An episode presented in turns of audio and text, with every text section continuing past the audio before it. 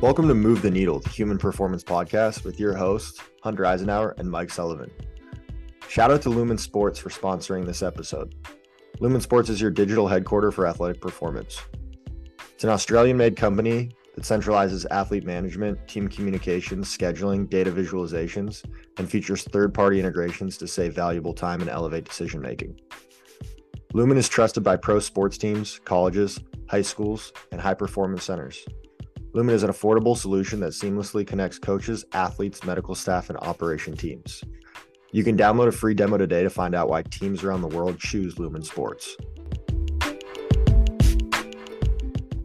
Today on the podcast, we have Jesse Green with the Pittsburgh Penguins, formerly of the Sacramento Kings, where we worked together.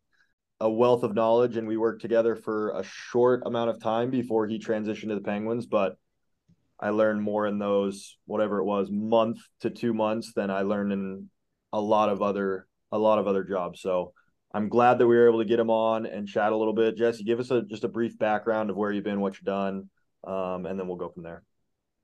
Yeah, for sure. Well, firstly, thanks for having me, guys. Um, big fan of the podcast, big fan of the guests you bring on. So hopefully I can uh, contribute a little bit to your listeners. But uh, quick background um, Australian, uh, grew up, born and raised in Australia, went to college on the Gold Coast in Australia, Bachelor of Sports Science. Uh, did a research year following that in the form of an honours year. During that honours year, uh, that was also a placement at the Brisbane Lions Australian Rules Football Club, so in the AFL there. Uh, in multiple roles, kind of that you know that assistant that helps out with nutrition on the gym floor, a little bit of sports science, a little bit of return to performance work. Uh, so that was really good. It was there for for four years, and that culminated in a position, kind of the strength conditioning coordinator for their academy system. So working with boys and girls under 18s all the way down to under 14s, which was uh, which was really fun. Uh, that finished in 2017. From there, went to the University of Louisville uh, in Kentucky, which was uh, drinking through a fire hose a little bit. Uh, was there for just over a year, 14 months in kind of like a 50-50 sports science and strength and conditioning capacity. Uh, and then from there, uh, that was 2017 and 18. And then from there, went to Sacramento Kings in the NBA. Um, was there in multiple different capacities as a performance analyst, so pure sports science, all the way up to a bit of a mix of both, overseeing both areas, which is great. Uh, and then just finished my first season, about to enter my second season with the Pittsburgh Penguins in a similar role, overseeing performance in sports science. Awesome. I I want to start with, and I put this question first, talking about your time with the NBA, and then we'll transition to your time with the Penguins. And it's funny to me because you work with the Kings for four years. I was there for a year um, in the G League and NBA side of things, and it was just so interesting to me when I would like talk to people or go to conferences, just how much like intrigue there is around working in the NBA. And I'm sure there's a certain level of that in the NHL, but I haven't experienced that obviously.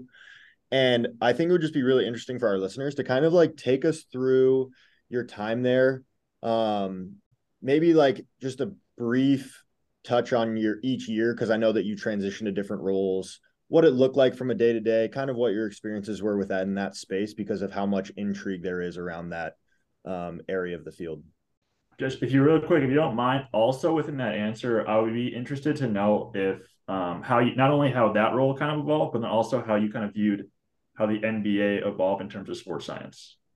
Yeah, so I'll answer the first part of the question, and then I'll, I'll finish with your side, Mike. But I guess first and foremost, I think a lot of the intrigue around the NBA and I guess the inside operations of the NBA is because it's such a massive business, a massive worldwide now business. Uh, I had to keep reminding myself constantly that you're in the entertainment industry, not not necessarily the performance industry, right? Like if we were, if we were, you know, the three of us were to sit down, we're going to create a new league and we're going to make it as much about performance as possible. We're going to optimize performance in every way possible. You wouldn't make an 82 game schedule across the entire United States playing three and a half games a week on average. You just wouldn't do that. So you got to constantly remember you're in an entertainment industry and you're going to try and layer performance initiatives on top of that. But in terms of how my role evolved in the four years, it, it evolved quite a bit actually. I started off um, as a performance analyst, so pure sports science, no strength conditioning, no other uh, oversight, really. Um, there wasn't a whole lot being done from a sports science standpoint when I got there. So a lot of it was you know, a lot of the boring side of things, but the absolutely necessary side of sports science and, and data analytics and engineering for that matter. But setting up databases, um, creating cloud platforms, um, setting up the AMS system so we could automate as much as we could down the line. And that was pretty much the entire first year. Uh, and then from there, the second year was similar, but uh, we wanted to build up our sports science program. So we started to bring in uh, an intern. We started to collaborate a lot more with the uh, the basketball analysts working with you know, more of the basketball specific information. Um, my role changed slightly to a head of sports science, so overseeing the program. Uh, and then from there to the director of sports science. And then we had our uh, head of performance leave, um, and they remained in house. And I kind of um, moved into a, a, dual role of director of performance and sports science, overseeing a couple of strength conditioning coaches, some sports science interns, and that was kind of the progression from year one uh, to year four up until I left. But uh, another thing about the NBA as well, I think is worth mentioning is that while I was there in my four years, the roster completely turned over, minus one player. Uh, the staff completely turned over from a coaching staff and a front office staff, minus you know an equipment manager here and there, or maybe some team logistics staff. So the building completely changed. Just the vibe of the building, the culture of the building. Um, had four coaches in four years, so that was interesting. When you know, not only do you have new coaches and new personalities, but new approaches as well, right? I think it's always a valuable process for us as support staff or performance staff to try and match our approach or to try and embed our approach and you know complement the approach of the coach but when you have a new approach, a new coach every year, um, you're constantly going through that evolution process for how we can complement this, whether it's the style of play or whether it's the culture or what they expect of the players and so on and so forth. Um, so yeah, not a lot of time and resources spent prior to getting there, but that was um, you know, that was kind of what was culminating up in those four years was building up the uh, the back end of that sports science program and and leave it in a better place than than when I got there how familiar were you coming into uh, Sacramento with the idea of it being like an entertainment industry as opposed to a performance industry? Were there, I'm sure there were growing pains as you started. Yeah, absolutely. I mean, I was self-admittedly not really aware at all of the, I guess the the magnitude in which that entertainment side of things drives the operations. Like it's just some of the travel demands, some of the the scheduling pieces, um, the back to backs, the travel, the five games in seven days, just those kinds of things. Like you just got to sit back and go, look, we're we're going to try and get through this period. Obviously, by that fifth game in the seventh day, performance is far from optimal. Um, but we can't really do much about that. But how can we mitigate some of the deleterious effects that those previous four games can kind of can kind of place on those players? But it was also, and I haven't even mentioned this yet, but equally as much getting to trying to relate to the demographic of an NBA player as well. Um, for me, an Australian, you know, male worked in rugby prior, worked in Australian rules football, completely different vibe. I mean, it's a third roster size. The money is, you know, 10x, 11x times what these guys are earning in Australia. So just trying to, I guess, relate to these players in a certain way, build trust with these players in a certain way, and, you know, kind of kind of describe to them or kind of um, build that relationship and show them that there is some value that I can provide to to their career and their performance was you know a two, three, sometimes four year process with certain players. I think that's a really good point, and I think that it's a point that some people might not even think about when they think about working in that space is the amount of autonomy that the NBA like allows its players because it's a players league and coming from the college space to where like everybody trained four days a week for an hour at this time with the team. Like when I got to that space, it was interesting to kind of like even have to maximize the relationship building process more to get guys to buy into what you're trying to do. Because if they're not, like, there's not a ton you can do. Um, but one thing that I thought that was really interesting that you said that you laid out was just how different your years were there from year to year pretty much every year you had a new head coach, a new staff, and a new position. So it's almost like you had four new jobs all under well you did you have different titles but all in the same organization which i think is like crazy yeah it's kind of that old adage right of you know if you have 20 years of experience is it 1 by 20 or 20 by 1 right and it certainly felt like you know four by one separate years of experience, which I think is um is culminated in a in a better experience for me. Yeah. Take us through just a quick like day to day of what your day would look like working for the Kings, maybe on like practice day and the practice day and then a game day. Yeah, so a typical game day, uh, practice day. Sorry, if it was a you know a day not following a game, we typically practice at eleven. Um, roll into the building around eight o'clock or so.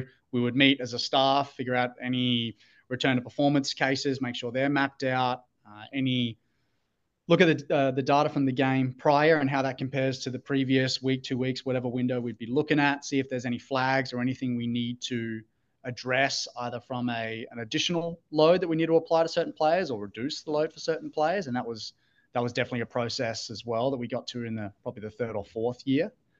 Uh, and then we would meet as a as a strength staff, figure out what the plan was for the day in that respect, and just get everything set up so there's no surprises for anyone uh, when it starts to get hectic when the players roll in. So we'd usually meet there from eight to you know eight thirty, nine o'clock, get the lift set up, uh, and then players would start rolling in around you know nine nine o'clock or so. Get their breakfast. They would get their treatment times. Go from the treatment table into the gym. Um, if they had more of a traditional lift, we would get that going. If they had more of a, warm up style uh, lift, then we would complete that. And then they would go onto the court where they would get uh, a designated court time pre practice. So between, uh, I think it was between 9.45 and say 10.45, there would be different court times allocated to different players where they could get their shots up, work on their handle, whatever their development coach had planned for them that day. Uh, and then from there, we would have team film at 10.45, uh, and then practice would start around 11. And usually that team film would creep out further and further and further and further. Um, then following practice, we would have our post-practice shooting group. So after practice, guys getting additional shots, and then the post-practice lift group as well. Some players tend to gravitate towards their um, towards their strength training following practice, uh, especially practices in season. They're they're not typically too much, so it's it's an extended warm up for a lot of those players especially the veteran players, they typically use that as a warm up, and then at, while they're warm, they'll come in and complete their strength training. Um, and we definitely gravitate a little bit towards you know some of Bove's Dan Bove stuff with the quadrant system, and you know utilizing different forms of training in accordance and aligning stresses with what they did on the court. Um, that was certainly helpful. And then following following practice and following those lift groups, we would meet again as a as a strength staff, or perhaps an entire staff, or perhaps myself, head of medical, and and the VP at the time, and we would kind of summarize the day, get ahead of the next day, and kind of rinse and repeat. Man, yep, sounds great. Now t- take us through a quick game day. Like, what does that look like? Yeah, so game day much much bigger. Obviously, if we had a shoot around that morning, it would kind of be that exact. Um, be that exact process I just outlined at practice day, but it'd be a, a 10 or an 11 o'clock shoot around. Shoot around being a, a 25 to 30 minute shoot around, basically, just getting up and down, getting warm, running through set pieces, um, first play of the game, that kind of thing. Uh, we would have a couple guys typically, if they were um, not going to receive heavy game minutes or many game minutes at all, that they would do some supplemental scrimmage which we as a performance staff and a sports science staff played uh, a heavy part in in terms of that dose and how frequently we would apply that dose. Uh, and then players would typically grab their meal and then they would get out of the building by 12, 12.30. Uh, and then that kind of time between 12.30 and 4 o'clock for a 7 o'clock game is kind of kind of our time. We would typically scrimmage or we would get up and down and play fives as a staff or we would lift or we would prepare or we would go home for a quick break that kind of time is is your own. And then four o'clock for a seven o'clock game is when players start coming back in for their pre-game preparations. Um, every player has to eat, get their treatment time, do their warm up slash activation, um, and they also typically have a, a, quick little meeting with their with their coach. Those four elements, for most players, it goes in that order. Um, however, some players will eat and then they'll do their court time and then they'll come do their activation. Some guys will eat as their last kind of thing before they run out. But that pre-game time was was very very hands-on, very busy. We in my first couple of years we embedded some sports science assessments uh, within that pre-game window. We then progressed away from that for a number of different reasons. Uh, and then the game would obviously tip at seven typical game would finish around uh, between 9 and 9.30, 9.45, depending on the game. And then following that, we would have our post-game lift if um, that certain player or whichever group of players uh, that was in their schedule, that we would post-game lift with those guys. They would get their meal, and then we'd typically be home. I usually walk in the door around 11, 11.15, something like that. Full day. Full day, yep. I have like three follow-up questions to all that. Um, and we can just kind of go whatever order. Sure. First one is just, and this can either one of you guys can answer this one. And I've heard from different people of just working in professional sports in the NBA, like the NFL, that as opposed to like high level coaching, it really just becomes like high level organization.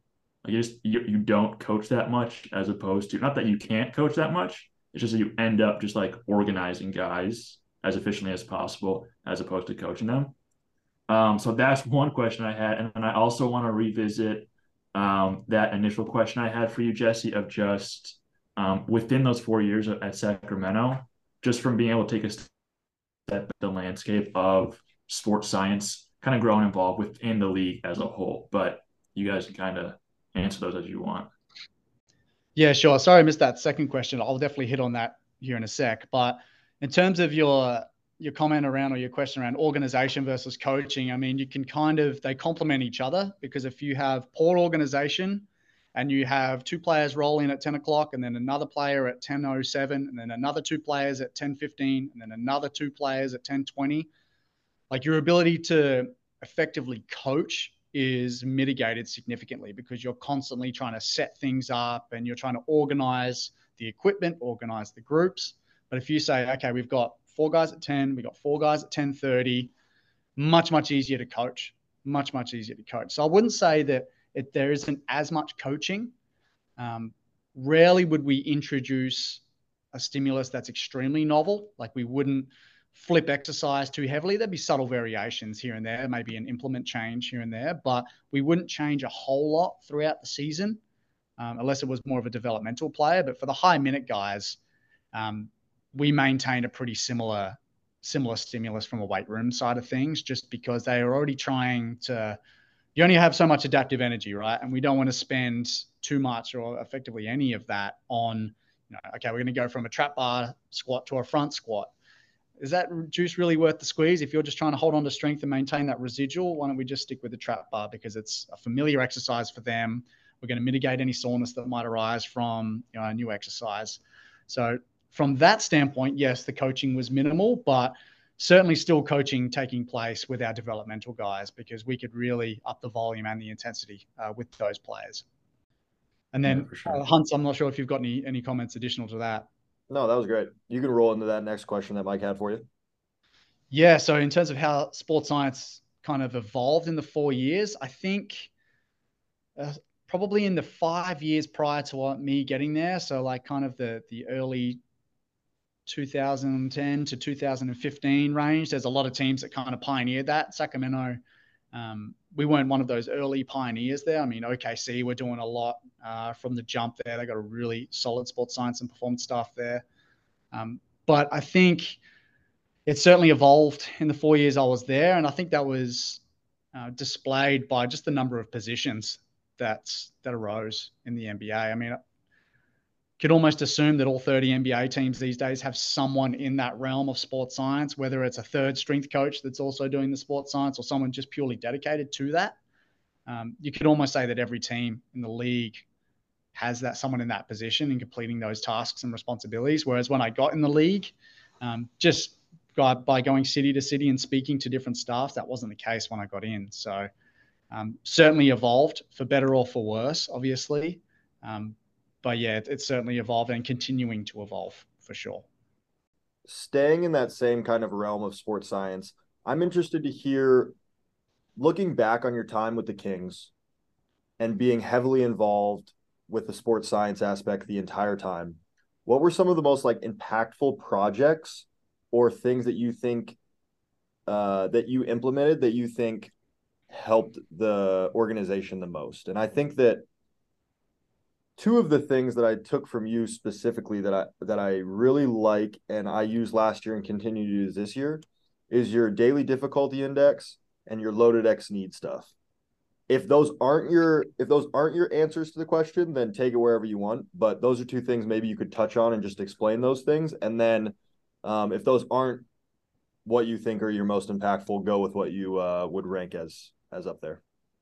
Yeah, sure. So off the top, those two are not what I had in mind, but I can I can describe those as well for sure. But what comes to mind, I think, was uh, the really deep, in-depth, deep dive analysis we did, and you were a part of this of um, the CMJ analysis that we did, and then some other assessments as well. But I think not only from an impact standpoint, profiling prescribing and really understanding our players, but it was also incredibly effective at bringing the staff together, or the strength conditioning performance staff and the sports science staff for that matter, bringing them together and getting us on a common language and a common understanding of, okay, this is player X He's really good. At, he's got really good braking. He's got really poor propulsion, um, X, Y, Z, whatever that may be.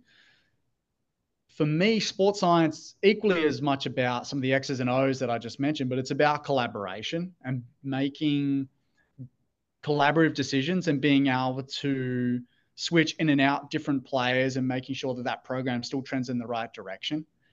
I think sports science for me is uh, all about collaboration. Sports scientists, for me, are kind of facilitators. We facilitate information, we facilitate decision making. I think that process on both sides of the coin, the really hard X's and O's in terms of the profiling of the, the CMJ and the biodynamics of that player, but also the collaborative side of things, bringing the staff together, collaborating and facilitating a better program. That was a big piece for me. And what else comes to mind as well, and I kind of mentioned it earlier, was the um, the collection, analysis, and prescription of the supplemental work for guys that weren't playing. Whether we had three guys and we were doing supplemental work before the game, whether we had six guys and we we're doing 3v3 the day after a game, we monitor that pretty closely and we ensure that the dose was, um, we went pretty deep, I should say, on how we monitored that and how we compared those scrimmages to games. Uh, and I think that really put those players um, albeit in a pretty poor position. You obviously want to be playing in an NBA game, but to stay prepared for those games, I think we did a really good job there, and I think that was um, I think that was one of the biggest pieces we did. But to answer your question more specifically, the DDI um, or the Daily Difficulty Index, uh, essentially a uh, arbitrary number from one to twelve or one to ten, depending on the season, uh, where we factored in travel duration, travel direction, east and west, uh, game density, back to backs and home and away. And we factored in those five contextual factors that had nothing to do with the opponent, had nothing to do um, with where they ranked or how good or bad they were as a basketball team, but just what are the demands on the players purely from a contextual scheduling standpoint? How can we capture that? And then how can we kind of layer that in with our prescription or a recovery prescription or whatever we might be prescribing? How can we layer that in to get a better idea of okay what are these guys up against before we even apply anything from a stimulus standpoint? Um, so that was that was useful. I, I, do that with the penguins now as well. And it's i haven't systemized it uh, or implemented it as deep as i would like to yet but again just walking into the building okay our ddi right now is a 10 out of a possible 12 we're playing a ton of games uh, we're probably just coming off a lot of travel maybe we should knock some of this stimulus out of the program and focus more on recovery. That was kind of the the global theme of the DDI or the aim of the DDI.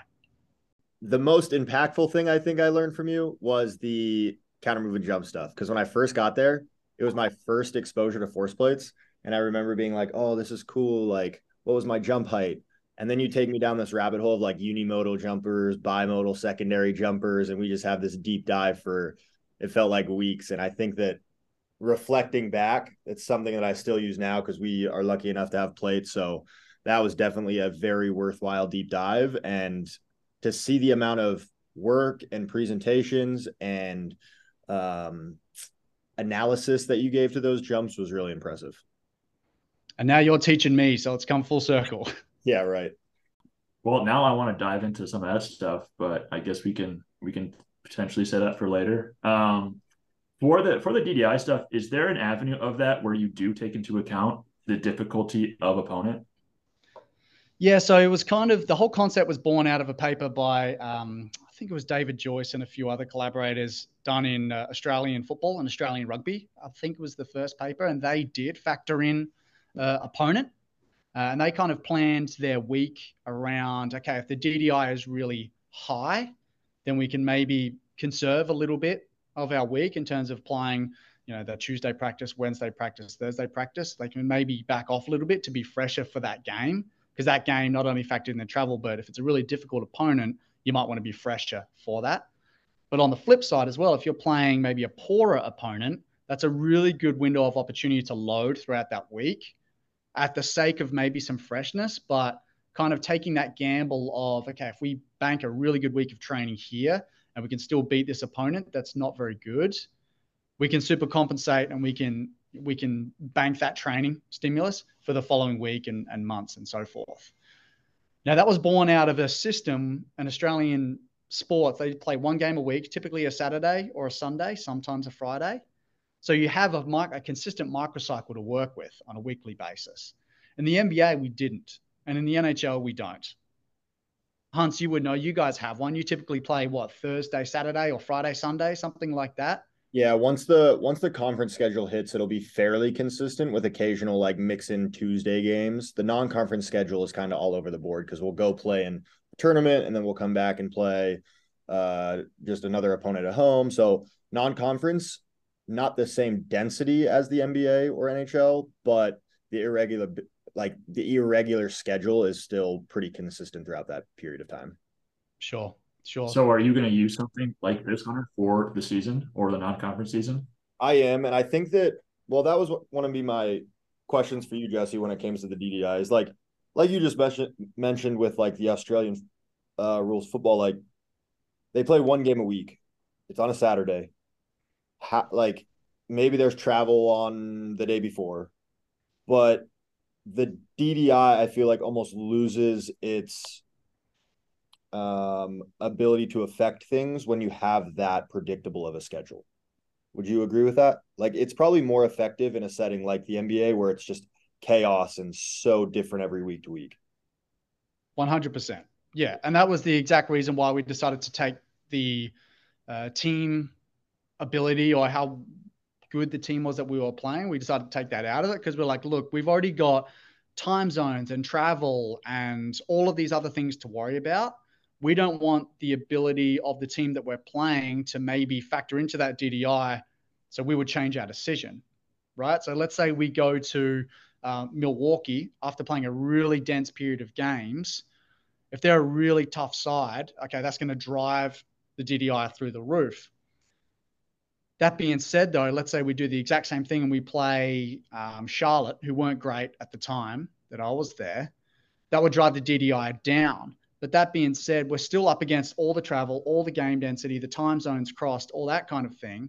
If we were to factor in Charlotte, which would bring the DDI down, and we decided to train heavily prior to that, we would have a window of trainability, yes, but we would go into that game not as fresh, maybe lose that game. You don't have the week to respond and to bounce back for the following game. You have one extra day. So just a little decision like that or a little uh, factor that we remove from that we thought was more productive in terms of how we were going to apply loads, stimulus, whatever it may be. Yeah, I think that it's definitely still going to be something that I use in this space. And I think it's going to be, like I mentioned, it's going to be um, a more effective tool during the non conference schedule just because of how different our schedule will look. But I, I think that there's even going to be, um, it's going to be helpful in the conference schedule because, like I mentioned, we'll still have random Tuesday games where we have to travel to, especially when we join the Big 12. Like, who knows? We might have to travel on Tuesday to Orlando, which sure. like, and then play uh two games on the weekend. So that would that would be pretty um crazy. I was just gonna yeah. say like I feel like in the college sector, like the precedence for sports science is going to change so much just because with all the conference realignment, you're just going to like have so much more travel, so much more chronic fatigue that it's going to be like so di- difficult to use past data to try to guess anything, especially if you're you know, UCLA, you know, soccer traveling to Rutgers to play in New Jersey, you know, during the middle of the week and then having to travel back and play whoever the fuck on the weekend, you know? So yeah. wow. all over the place. And I think as well with with a consistent microcycle, whether it's Australian rules football that I worked in first time or Hans, whether when you get to you know conference play, the massive, massive advantage of having a consistent microcycle is that you can measure responses relative to the previous week, the previous month, aggregate of the season, what have you. That's a huge advantage. A lot of the time, whenever we're collecting any data, whether it's subjective or objective, we're always trying to determine is that a meaningful change?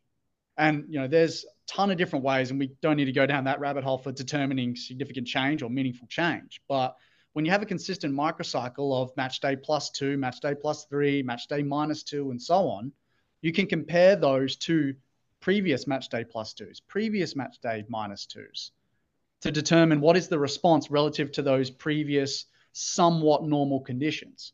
And that was another reason why we wanted to do wanted to implement the DDI or just have that running in the background. So if we had a DDI of five, okay, every game that has a DDI of five, what do we do prior to that? What do we do after that? When we have a practice day and the DDI on a practice day is a three, is it reasonable for us to maybe say, hey, coaches, we can get after him a little bit because of X, Y, and Z? Now we didn't get to that point, but that was definitely in the in the thought process behind the development of the DDI in the first place. Yeah, I think running in the background is a great way to put it because it maybe down the line, kind of as you just alluded to, you get to the point where it's kind of like dictating bigger things. But I think running in the background when I used it last year, um, within the G League. And then when I plan to use it this year, is I'm not going to go to Coach Hurley and be like, hey, DDI is an eight. We need to cancel practice. He'll be like, yeah, no, no. way. But I think that running in the background, even if it influences the the training that I do within the weight room for guys, like, hey, our high minute guys have a DDI game this weekend of a nine. How is my training going to look leading up to that? And then how am I going to change training after that? Kind of as you just were mentioning. But I think it's a really effective tool that was novel to me, and, and I'm definitely going to use it going forward. Yeah, for sure. I guess we can jump into um, the next half. We kind of wanted to go NBA to NHL, so let's let's jump into some of the NHL stuff. So, can you just kind of take us through um, similar question, kind of day to day with the Penguins, how that's kind of differed from your time with the Kings, how much your your actual hockey game has improved since you've uh, joined uh, the NHL? How many times? Yeah, sure. Answer this first. How many times have you played hockey since joining the Penguin staff? Zero. How many have you been on have you been on skates? Zero times, not oh, once. Man, you got to get on skates. The boys are giving me a ton of pressure on it too. So my plan is to maybe get it take an off day and go to a rink, not you know, not in our facility, and just see what I look like. Uh, and then from there, maybe maybe get on the ice with the boys. But yeah. either way, it's not going to be good. So I've just got to accept my fate there. I think skating is. I've done it probably I don't know, 10, 12 times in my life. I mean, I grew up in Alaska, so it's like a very common thing. Yeah. How how did I, you not do it more? I don't know. I don't know, but I've never. It's a skill that like has never improved. Every time I get on the ice, I'm just as bad as I was the first time. It is so. It is such a difficult skill. So to watch an NHL game or just even a freaking high school hockey game in general. And Mike, I know you're a hockey guy, whatever, like, oh, it's not that hard, but it is a very difficult skill. For sure. I mean, it's not it's not gait, right? It's an acquired skill. It's not something that's pre-programmed like, you know, crawling, standing, walking, running. It's it's not acquired. It's sorry, it is acquired. It's not something that just yeah. has a, a motor program embedded in our brain when we're born. For sure. I'm sorry to derail that, but I was just interested. Uh, you can go ahead with your day to day with the Penguins. Yeah, sure. So the general um, the general schedule is very similar, right? Because our schedule is 82 hmm. games, six months. We basically run in tandem with the NBA. We're constantly seeing NBA teams coming in or coming out of the same buildings that we're coming in and out of. A lot of them are dual purpose arenas. So, um, very similar approach, um, also schedule, which yields a similar approach, but slightly different, just given the game demands and everything else. But again, from a pure scheduling standpoint, very, very similar. We have pre practice lifters, we have some post practice lifters, we have some pre game activation, veterans that like to get it done pre game, we have some post practice. But what I will say though is, and you know, we can talk more about this if you want to go down the road of kind of culture and the different differences there, but very much team oriented uh, in hockey. Guys um, doing similar things in the weight room, doing that shared kind of shared experiences, shared lifting, very similar programs, um, much more team oriented, which reminds me, and it's very reminiscent of my time in the AFL as well, which was similar, right? So, NBA, you've got a roster of 15 plus two two ways. NHL, you've got a roster of about 22, 23 plus a few two ways. AFL, you've got a roster of about 48. So it's kind of, I went from a huge roster in the AFL, small roster in the NBA, and then kind of a moderate sized roster um, here in the NHL. Um, so kind of blending the two from the full blown team approach to the full blown individual approach in the NBA to kind of a mix of the two uh, in the NHL. But from a scheduling standpoint, very, very similar. From the relational piece, yeah, very, very different demographics from an NBA player to an NHL player. How do you do you kind of take like a similar overarching approach to how to build buy-in, build relationships? Or has it kind of almost been culture shock moving into the NHL and dealing with such a different demographic? Uh, both, I would say. My approach for building relationships with, you know, forget sport, people. You know, like my relationship building or the process for building a relationship with someone um, doesn't change between, you know, we have a new strength coach that just started with us two days ago. My relationship building process for him was no different from a player. It's just with that strength coach, we have a ton more in common. So that kind of accelerates things, right? But with the NBA, like again, if I'm trying to build a relationship with one of the, an NBA player versus a hockey player, different levels of commonality in our experiences. So some things take longer, or some things might be very, very fast.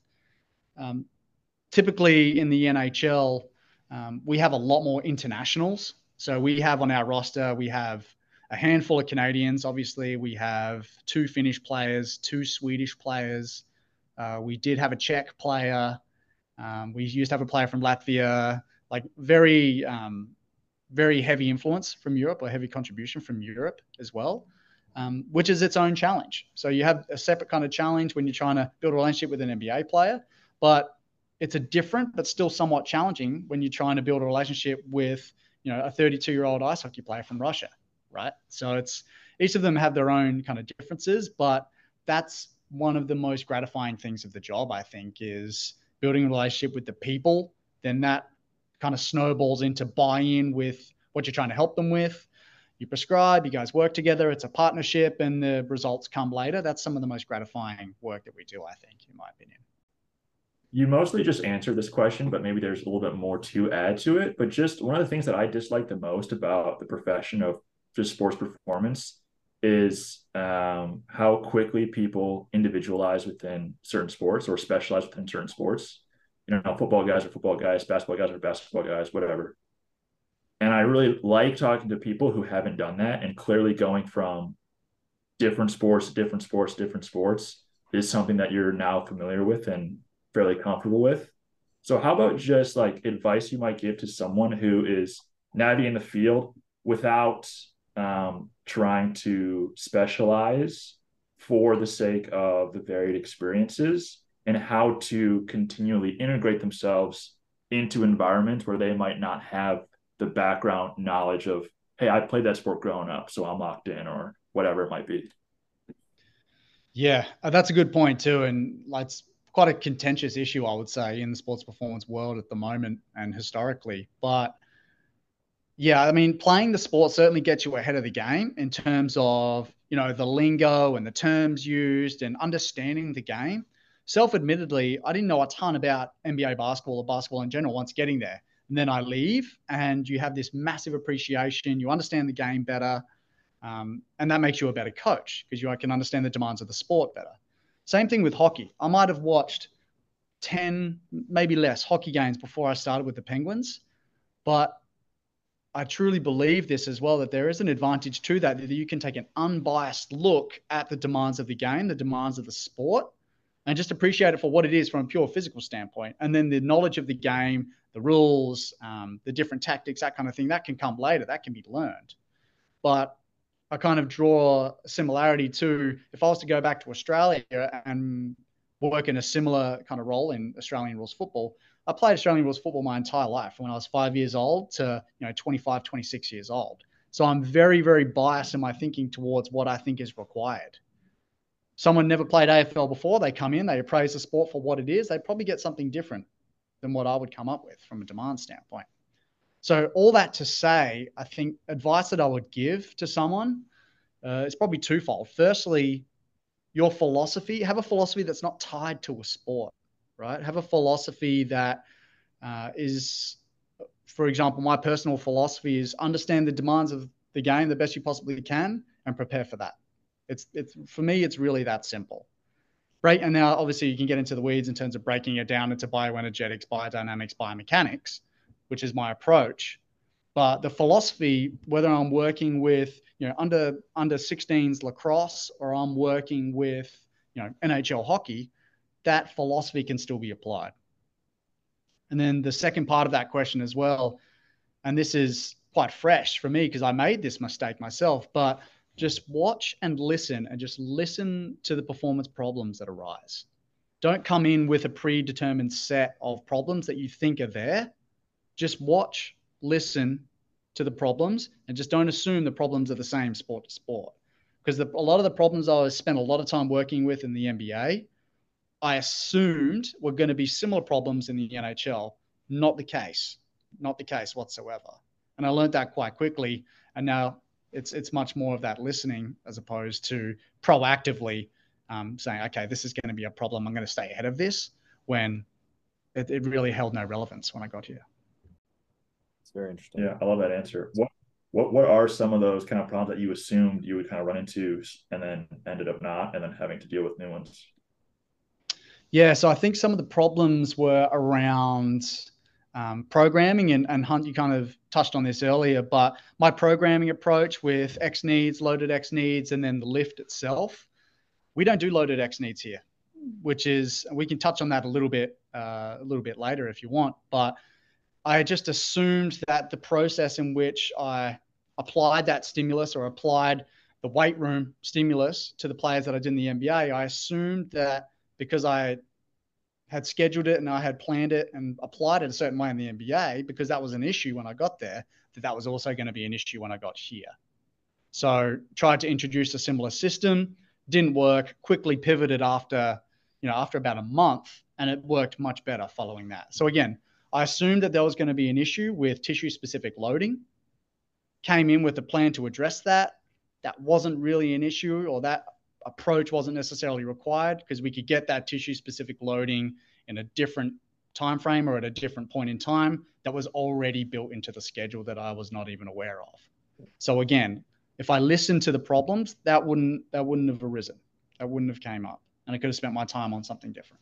That's interesting because I remember that those last couple days that you were with the Kings and we were kind of like talking about your role, we were talking about the loaded X needs and we were talking about how the system that you were doing with the Kings and how you were trying to transition it to what it would look like in the NHL. So to get a little bit more clarification on that question, you kind of scrapped that whole system and didn't really focus on specific tissue loading, or you just found a new place to use it within the day as opposed to pre lift? Correct. Pause real Correct. quick. So X needs being what exactly before we jump into that answer? Yeah, so good idea. I'll cover that. So, kind of how I, I bucket everything that I do with a player into three different buckets there's X needs, loaded X needs, and then the lift. So, X needs meaning what is that player's extra needs or what's their individual needs beyond their sport. Um, so X needs are typically what people would call correctives. Their mobility and stability deficits. They might arise from you know weird anthropometrics, from injury history. These are things that can be completed on a daily basis, really high frequency. You can do these every single day. Um, in fact, I would encourage that they get completed as frequently as possible, right? For a, for a basketball player, you know, your classic ankle dorsiflexion, internal rotation deficits, that kind of thing. If we go down to the next tier, loaded X needs can't quite apply it as frequently because now we're starting to load tissues and introduce load, something that's going to require a lot more adaptive energy to adapt to. So LXN or loaded X needs are what are those individuals' uh, requirements for specific tissue loading? Now that can take into account again the individual's injury history, but also the demands of the sport play a huge role. So in basketball, in NBA specifically, because the frequency of court work is so high, tendons, you know, your mind goes automatically to tendons. So we went deep on the research. We said, okay, we need to frequently, or this is how frequently we want to hit, um, you know, quad work or tendon work, heavy loading, isometric loading, whatever that loading may be. So targeted tissue loading, whether that's some seated leg extension, whether that's some bent leg or straight leg calf raise, uh, they were quite frequently the loaded X needs applied to the the basketball players that I worked with. Again, less frequent than X needs, but more frequent than a traditional lift. And that was something we applied team wide. And then you've got the traditional lift, which is, you know, your bigger rocks, the trap bars, the, you know, the, the push, pull, hinge, that kind of thing. So when we apply that system, or when I came to the NHL, again, tried to apply that system, quickly found out it didn't work because what the vast majority of our players do is they do their loaded X needs or their specific tissue loading as part of their pregame warm up. I've never seen more elaborate, uh, diligent, intentional pregame warm ups than in the NHL. Some of these guys are warming up the exact same way for 40 minutes and they do everything to the minute, to the T. It's it's amazing. It's amazing. There's uh, there's localized, you know, there's thermogenesis, there's mobility, there's stability, there's local tissue loading, there's global movement patterns. They introduce velocity, they introduce speed. It's amazing. Oh. And that ticks off that LXN box. And we play 82 games a season. So that takes care of my frequency. So now there's no requirement for that. Wow. So that's kind of that's kind of the the quick story uh, of how that kind of you know of how that kind of was born. Um, my original thought around the LXN for hockey players. So if we shift less of a reliance in hockey far, far less than NBA on stretch shorten cycle movement, stretch shorten cycle capabilities. Massive demand on the hip external rotators, on the adductors, huge on the adductors, and massive on the lower rectus abdominis as well. And we can get into the stride biomechanics as well and why that's the case. But those were the boxes that I originally planned for loaded X needs. Again, those boxes were ticked in all these pre-game warm-ups. And if there was a player that didn't have that box ticked, it's a quick little, hey, let's let's just throw this into your pre-game warm-up or your pre-practice warm-up. Hey, every time we practice, let's do this. And then that ticks that box. And that's another thing that is kind of on autopilot throughout the season. I don't have to worry about that anymore. And if we need to increase the dose or decrease the dose, then it's just a matter of, okay, every second game or every third game, or hey, just two games a week. And then it becomes, you know, you can use the game as your North Star for frequency. Really interesting. I don't want to take complete uh, credit for the the concept of X needs and loaded X needs. That was something that um, Hans, you would know, Jazz, Dr. Jazz Randhawa at the Kings. Um, that was kind of his original implementation, and then I kind of took a few things, took a lot from him, and learned a lot from him, and implemented a few variations of that. Awesome. Maybe within that similar realm, like you mentioned the, um, well, we talked about obviously just the loaded X needs. We've talked about um, some of like the force play and game data that you got in the NBA. How does your player monitoring in the NHL look specifically? Are you still jumping guys on plates? Do you still have Kinexon slash catapult slash whatever to monitor games? What is kind of like your approach in player monitoring and that whole realm look like from like a training and a load perspective? Sure, sure. So if we start with the training standpoint, um, we do complete counter movement jumps. We typically do that on a frequency of once every 10, probably seven to 14 days, actually, once every one to two weeks. Um, that's something that, I mean, given the validity of a CMJ, the ease of implementation of a CMJ, um, my own personal depth of knowledge with the CMJ as well. Um, it's a really easy test to administer, really easy. Well, there's no real coaching required outside of the akimbo hands we do that every seven to 10 days to monitor the same things, right? We monitor RSI, we monitor power outputs, we monitor impulses and flight times. Equally as much asymmetries, though. So, NBA players, they jump for a living, really good jumpers, much more consistent jumpers. Metrics, uh, coefficients of variation, much tighter, right? Jump height, sometimes 3%, 3 to 5%. NHL guys, these CVs are massive, mm. comparatively so for a couple reasons. Firstly, because jumping is not a part of their sport. Bilateral jumping, far from their sport. So it's it's reasonably novel for them comparative to the NBA. And second to that as well, these guys get banged up on, on a daily basis, both in practice and in games. They get banged up. So there is constant little um, compensations taking place that can manifest in a counter movement jump in a multitude of different ways. One of the ways that we've seen is asymmetries. Asymmetry can vary a whole lot. So we asked this player, okay, you know, look, you know, Johnny, your asymmetry has gone from 10% one way to 15% the other way to the right side. It's like, oh yeah, I, I, I took a puck off my shin. It's like, okay, someone just shot a puck at 90 miles an hour and it hit him right in the lateral malleolus. That's probably going to affect my jump as well. So I know I'm getting a little off tangent here, but that also kind of creates a larger demand for agility in the weight room as well. So we've got plan A. Let's say it's a trap bar deadlift, trap bar squat. Okay, this guy comes in, this one ankle is like a softball. Okay, we've got to pivot. What's the stimulus we were after in the first place? What's plan B? Still can't do that. Tons of pain. Okay, what's plan C? Okay, plan D, we're going to scrap it today. We're going to try tomorrow. So there's much more on the fly changes that take place after a hockey game than after a basketball game. Yeah, after a basketball game, you're like, you know, maybe your big guys are sore because they've been banging for the past, you know, 40 minutes, but nothing compared to nothing compared to what these guys go through. Yeah. What a what a violent. Is there, is there a test? Um, that, is there a test that you do that does have the consistency, like in the weight room, that uh, like the counter movement jump does for the NBA? Is there is there yeah. something for the NHL? Hundred percent. So yeah, to sorry to finish that part of the question is we also um, we do force frame adduction and abduction squeeze and push testing. We do that on a similar uh, time frame or similar frequency. Um, obviously, given that it's isometric, it's much more stable in nature uh, comparatively to a dynamic task like a CMJ. But given how important the adductor muscle group is for skating and in the skating stride, that's something we want to keep an eye on.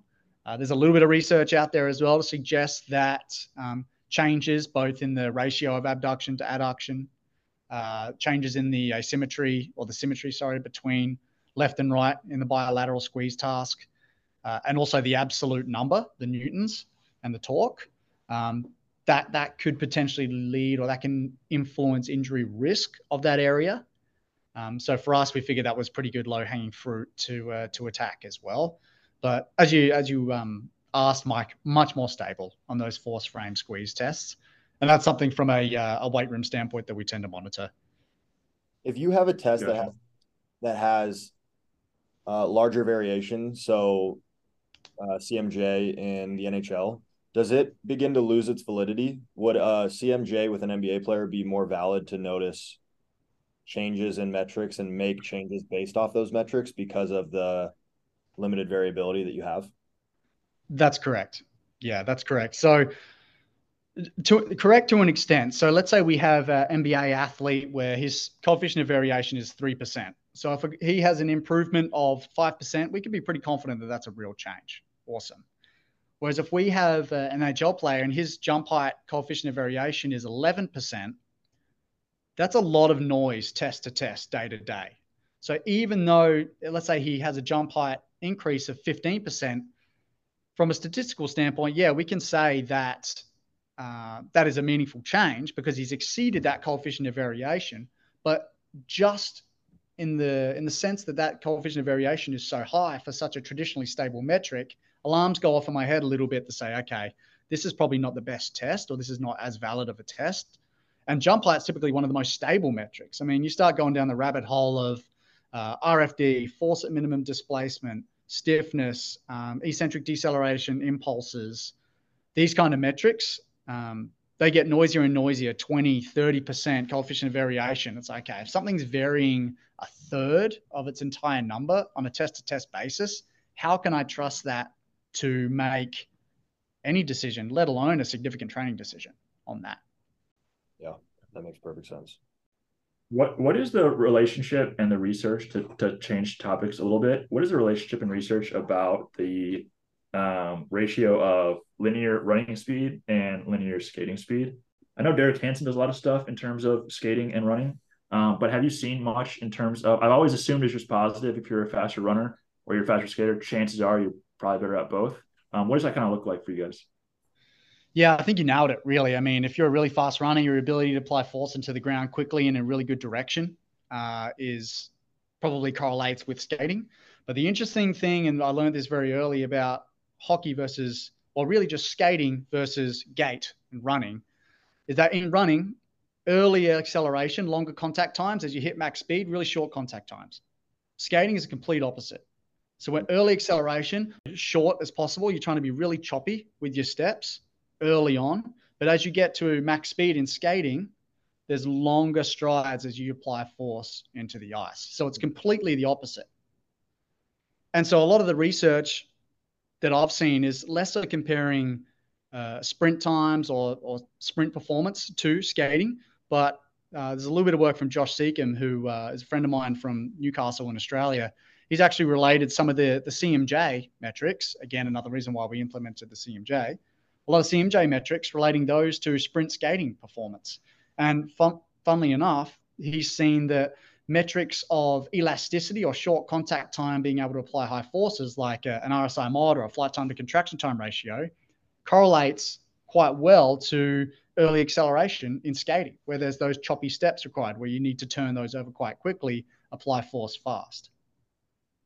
Whereas some of the um, metrics of a, a, squat jump, for example, performance in squat jump, impulse in a squat jump, relates better to the higher speeds in skating, where there's larger contact times in the skating. So it's unsurprising um, but that is a kind of a, a, reason as to why we've implemented squat jumps and counter movement jumps in our sport because we can start to, um, if we can move the needle on, say, RSI mod or flight time contraction time, same thing, then we can be more confident that that's going to have a carryover effect to early acceleration if that's what that player needs. Hmm. And we've just like with sprinting as well, sprint? we're just talking about biodynamics there. We haven't even talked about the biomechanics or the angle in which you apply that force into the ice or the angle in which you apply the force when you're sprinting. How, how do you use it on the ice with the guys skating? We do in very specific uh, RTP uh, sections. We don't do it with our healthy guys just because it's quite, it can be quite a potent stimulus, especially if you're starting to do resisted sprinting and that kind of thing. Um, if I was in more of a collegiate environment or an environment with a microcycle where we'd have more time between games, I would 100% implement it on a weekly basis.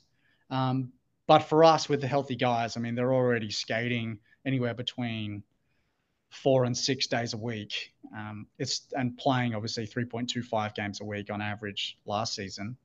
It's just a stimulus that we what, don't. What's like, what's like an example of like an RTP where you are using on the ice with with somebody? Yeah, so last season we had a player that had um, quite a significant adductor strain, grade two adductor strain. Um, the one of the biggest metrics that we take from just doing a simple sprint reasonably unloaded with the 1080 is the left to right stride symmetry uh, and how they apply force into the ice and also power where their peak power occurs and how that progresses across the RTP.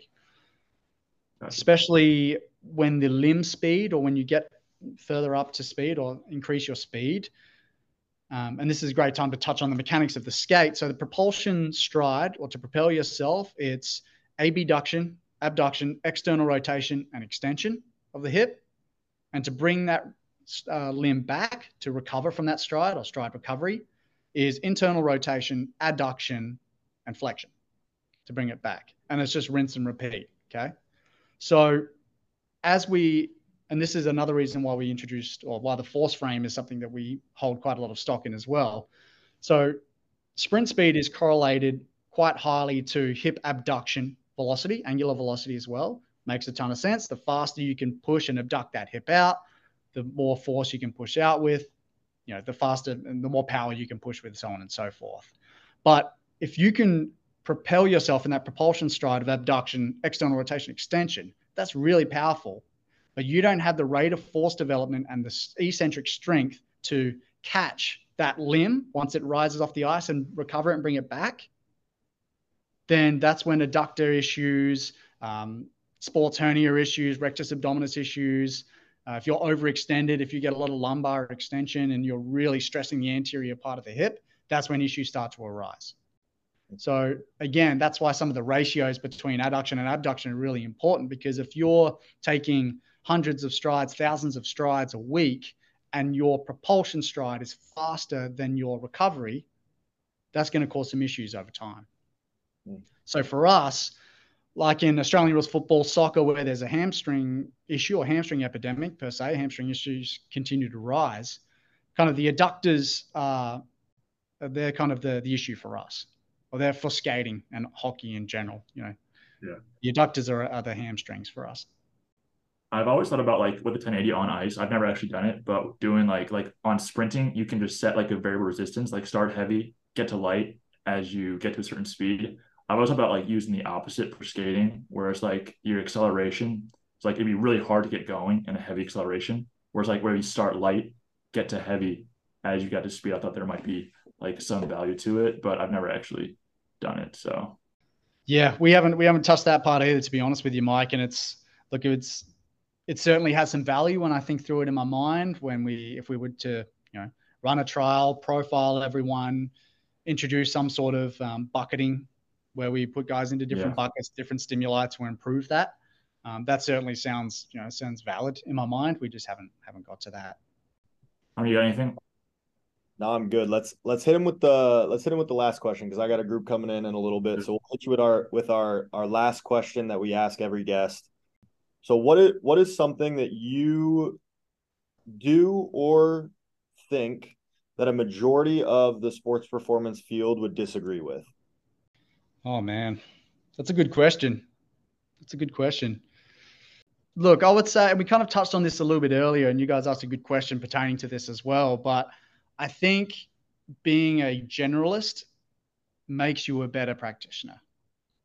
I think spending your entire life in one sport or one one league or one scenario can be seen as specializing and becoming an expert, but from my personal experience, that's that's not the case. My personal experience is okay, take what I thought worked in Australian rules football on ground, massive running demand, apply that to basketball. Okay, I'm going to tweak that. Certain things worked, certain things didn't. I'm going to take that for sure. Take those experiences to ice hockey, not even on ground, on ice, not even gait. It's skating, completely different. Taking certain things from AFL, taking certain things from the NBA, trying it, failing, trying something else, having a good result. I think that ultimately that generalistic approach or being a T-shaped you know, practitioner ultimately makes you better. I do not think that specialization is the answer. And you know that might not be something that a lot of people disagree with. I know some people will, but I hope that answers the question. No, I think that's a great. Uh, a great now, I based off that answer, I probably know the answer to this question. But do you think that if you were to go back into an NBA job, you would be better off because of what you've learned in your time in the NHL? For sure, hundred percent. Interesting. That's yeah. awesome. Well, Jesse, I wish we could keep going because I would love to do a, a another counter move and jump deep dive with you and talk about Metro yeah, next three hours, but maybe we'll have to have you on again to just do a total deep dive sports science. Just counter movement jump. Yeah, counter movement jump only episode. No, but we would love to have you back on down the line um, because I think that well, I know that you're a wealth of knowledge um, and di- digging digging into some of that nitty gritty stuff within the more sports science realm, um, like we touched on today, would be awesome. Be happy to. Thanks for having me, fellas. This was fun. Thank you guys for listening to the episode. Find us on social media at MTN underscore perform. And another shout out to our episode sponsor, Lumin Sports. To find out more about Lumin or to download a free demo, head to luminsports.com or head to the show notes. See you guys next week.